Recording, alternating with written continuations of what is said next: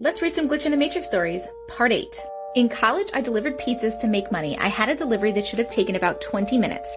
When I returned to the store, the manager asked me what had taken so long. I asked him what he meant, and he pointed to the computer showing I had been gone for an hour and seven minutes.